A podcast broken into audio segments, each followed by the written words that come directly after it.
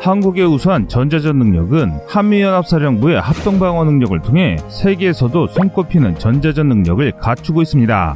하지만 우리 군이 중장기적으로는 독자적인 전자전 능력을 갖춰야 한다는 주장이 군안팍에서 나오고 있습니다.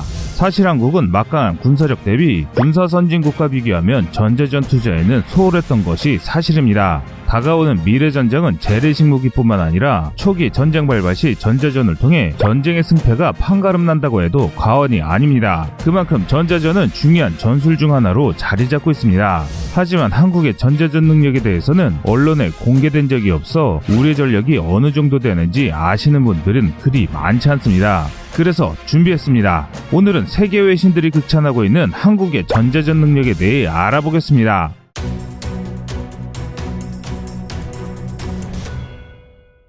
대한민국이 처음으로 전자전 장비를 개발하고 운영하기 시작한 것은 무려 1975년 박정희 정부 시절입니다. 당시 국방과학연구소와 현재 LG전자의 계열사였던 금성전기가 함께 함정용 전자전 장비를 개발했고 이를 우리 함선에 처음 적용하며 우리 군이 처음 전자전 능력을 갖추게 됐습니다.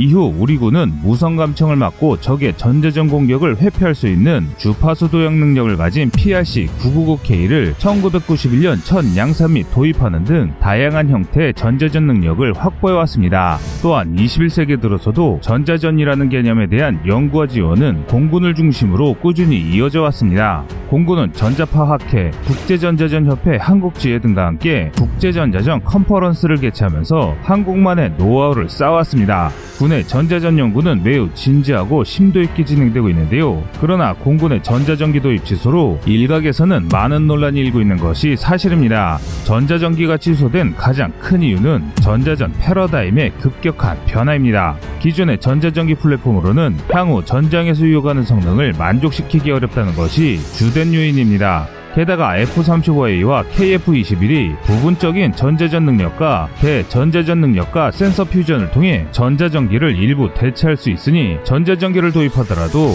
군이 시대 흐름에 맞게 다시 제출할 요구 운영 특성에 맞는 기체를 도입해야 한다는 것이죠. 이는 당연히 상당한 시간이 소요될 수밖에 없는데요. 그래서 당분간은 F-35A와 KF-21 그리고 한미 연합자산 등을 이용할 수밖에 없는 상황입니다. 하지만 결국 한국 지형에 맞는 전자전기를 도입해야 한다는 것은 변하지 않습니다. 우리가 전자전 기술에 소극적일 때 주변국들의 사항은 어떤지 알고 가야 하는데요. 현재 중국은 러시아 수송기를 카피한 Y9 수송기를 개량해 Y9G라는 이름의 전자전기로 운영하고 있습니다. 일본은 자신들이 자체 제작 및 개발한 전술 및 전략 수송기인 가와사키 C2를 개량해 이 C2 전자전기를 배치하려 하고 있습니다. 이것만 보더라도 적을 무력화할 전자전 능력과 적의 전자전 공격을 방어할 대전자전 능력이 없다면 미래 전장에서 살아남을 수 없을 것이라는 사실은 분명합니다. 그렇다면 여기서 우리가 가야 할 전자전기의 도입 방향은 무엇일까요? 우선 전자전기 종류를 분류해 설명드리고 최근 전자전 트렌드가 어떻게 변하고 있는지를 통해 우리 전자전기의 개발 방향을 알 수 있습니다. 기존의 전자전기는 크게 두 가지로 분류될 수 있습니다. 바로 stand-off 전자전기와 에스코트 전자전기인데요. stand-off 전자전기는 적의 미사일 사거리 밖에서 강력한 전파 출력으로 광범위한 전파 방해를 하거나 특정 지역의 레이더를 완전히 마비시키거나 태워버리며 전역 전체를 커버할 수 있는 작전급의 원거리 타격형 전자전기입니다. 대표적인 stand-off 전자전기는 미국이 운영하고 있는 EC130 Compass Call인데 적의 지휘, 통제, 통신, 정보를 담당하는 C3I 체계에 대한 교란 임무를 수행합니다. EC130은 우리 군도 운영하고 있는 C130 Hercules 수송기를 전자전기로 개량한 기체입니다. 조종사, 항법사 등의 비행 승무원 4명에 대해 암호 분석을 위한 언어학자 등으로 구성된 분석관과 임무감독관, 전자전 시스템을 조작하는 임무 통제관과 무장 담당관 등 9명의 인력이 탑승합니다. 이들은 화물칸을 개조한 전자전 조작사석에 탑승해 임무를 수행하는데요. 이런 stand-off 전자전기의 장점은 수송기의 여유로운 공간을 활용해 대량의 정보를 동시에 처리할 수 있는 대형의 장비를 쉽게 장착할 수 있고 이를 이용해 적의 레이더 감시와 방어망을 사정거리 밖에서 안전하게 수행해 적을 무력화할 수 있다는 점입니다. 또 수송기라는 대형 플랫폼을 사용하기에 장비를 추가하거나 개량하는데 그리 큰 어려움이 들지 않는 장점을 가졌습니다. 그러나 먼 거리에서 전파를 쏘면 협곡이나 산맥에 의해 전파가 왜곡되어 효율을 발휘하기 어렵습니다. 전체 지역의 70%가 산간 지역인 한반대 특성을 고려할 때 제 성능을 발휘하기 어려울 수 있으며 수송기 기반으로 개조된 전자전기의 경우 대량의 장비를 싣는 만큼 속도가 느립니다. 그래서 전자전을 어느 정도 방해하거나 회피할 수 있는 F-35 KF-21 같은 스텔스기의 공격을 받는다면 생존을 장담하기 어렵습니다. 때문에 현재 공군은 국방과학연구소가 제시한 CN235, C130 등을 전자전기로 개조하는 것을 반대하며 비즈니스 제트기 도입을 선호하고 있는 상황입니다. 비즈니스 제트기는 일반 수송기와 달리 전투기의 순항 속도에 가깝게 움직일 수 있는 아음속력 있기를 말하는데 수송기와 비슷한 탑재량을 가지면서도 생존성을 확보하기에 유리한 장점을 갖고 있습니다. 하지만 현재 한국 공군이 가장 원하고 있는 것은 이에 180 그라울러와 같은 에스코트 전자전기입니다. 에스코트 전자전기는 중국의 J-16이나 우리 군의 F-15K와 같이 대량의 무장을 장착해 레이더에 취약한 전폭기 편대와 함께하며 적의 레이더로부터 이들을 보호하는 역할을 하는데요. 경우에 따라 AGM-88 HARM 등의 대방사 미사일을 이용한 적 방공망 제압 임무를 수행하기도 합니다. EA6B Prowler, EF111 Raven, EA18G Growler 등이 대표적인 에스코트 전자전기의 사례라고 할 수 있습니다.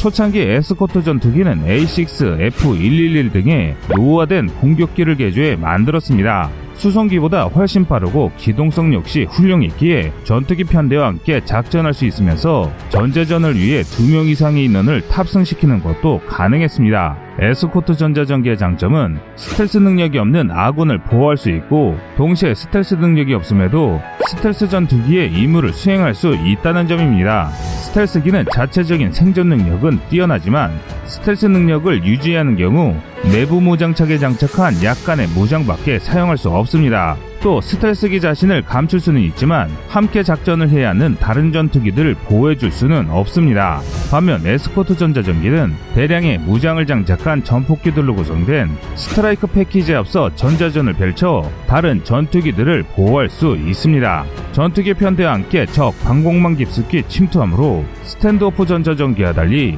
전파가 왜곡되거나 약화될 염려가 적어 보다 효율적으로 전자전 공격을 가할 수도 있습니다. 또 때에 따라 스텔스기처럼 공습 패키지를 위협하는 레이더와 대공 미사일을 파괴할 수도 있습니다. 북한과 중국의 기갑 부대를 제압하기 위해 F-15K, F-50 경 공격기 등 다량의 4세대기를 운용해야 하는 우리 공군에게 에스코트 전투기가 매력적일 수밖에 없는 이유입니다. 그러나 5세대 스텔스기의 숫자가 점차 늘어나는 상황에서 에스코트 전자전기 역시 치명적인 위협에 직면하게 되는데요.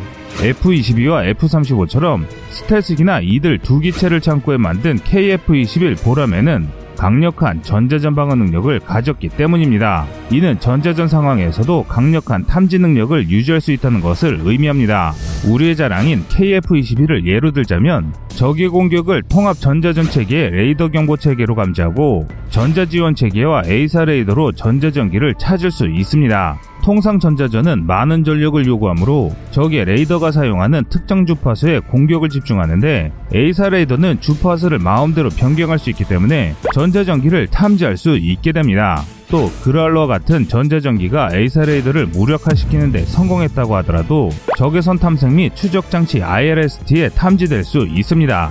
한마디로 4세대 전폭기를 호위하기 위해 에스코트 전자전기가 필요하지만 첨단의 A사 레이더가 장착된 전투기가 늘어난다면 전자전기 역시 미래 전장에서 살아남을 수 없습니다. 그래서 전자전기를 지켜줄 수 있는 스텔스기 같은 F-35가 필요해졌습니다. 현재 우리 군은 이미 다수의 4에서 4.5세대 전폭기와 5세대 스텔스기를 갖고 있습니다.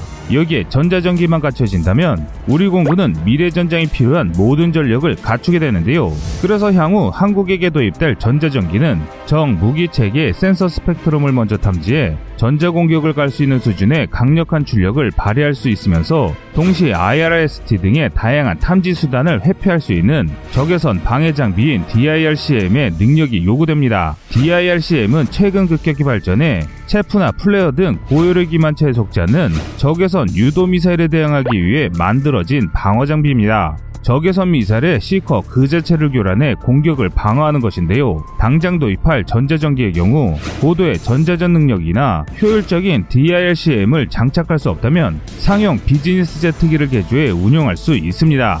그러나 장기적으로 한국이 자체적인 전자전기를 개발한다면 그저 속도에 의존하기보다는 강력한 전자전 능력과 DIRCM 탑재가 가능한 자체 개발 플랫폼이 필요합니다. 그리고 현재 우리 군과 산업계는 이에 필요한 전력을 이미 준비하고 있는 상황입니다. 100인 이상이 탑승할 수 있고 25톤을 수송할 수 있는 전술 전략급 수송기 개발 사업이 바로 그것입니다. 현재 한국은 항공엔진 자체 개발과 창정비 경험을 바탕으로 한다면 독자 플랫폼 구축도 가능하다는 것이 군 전문가들의 의견입니다. 이것이 그저 듣기 좋은 희망이 아닌 게 한국은 KF-21에 탑재된 통합 전자전포도와 DIRCM을 탑재한 기술력을 보유하고 있습니다. 그래서 현재 탑재된 장비를 개선해 현대전장이 요구하는 전자전기를 개발할 수 있는 기술력을 확보한 상태입니다. 현재 전 세계에서 전투기에 DIRCM을 장착한 것이 확인된 전투기는 미국의 F-35와 러시아의 수호이 57 등 일부 스텔스기를 제외하면 시제기에 DIRCM pod가 탑재된 것은 전 세계에 KF-21 보라매 뿐이며 대한민국은 세계 여섯 번째 DIRCM 개발 국가로 알려져 있습니다. KAI의 사업 일정이 예정대로 된다면 한국은 2030년대 중반에 막강한 공중전력을 확보할 것으로 예상하는데요. 향후 우리 공군은 사이오 사업으로 획득될 정찰 위성과 링크 K로 대변되는 자국산 데이터 링크, 스텔스기와 대량의 전폭기는 물론 수송기와 전자전기 등 지원 전력까지 갖춘 완벽한 현대 공군으로 재탄생하게 됩니다. 이것이 가능해진다면 한국은 세계에서 공군력으로 자주 국방을 달성하게 되는 몇 안 되는 국가로 이름을 올리게 되는 것입니다. 시청자님의 현명한 의견을 댓글로 남겨주시기 바랍니다. 여러분들의 좋은 의견이 좋은 영상을 만드는데 많은 힘이 됩니다. 이상 꺼리튜브였습니다.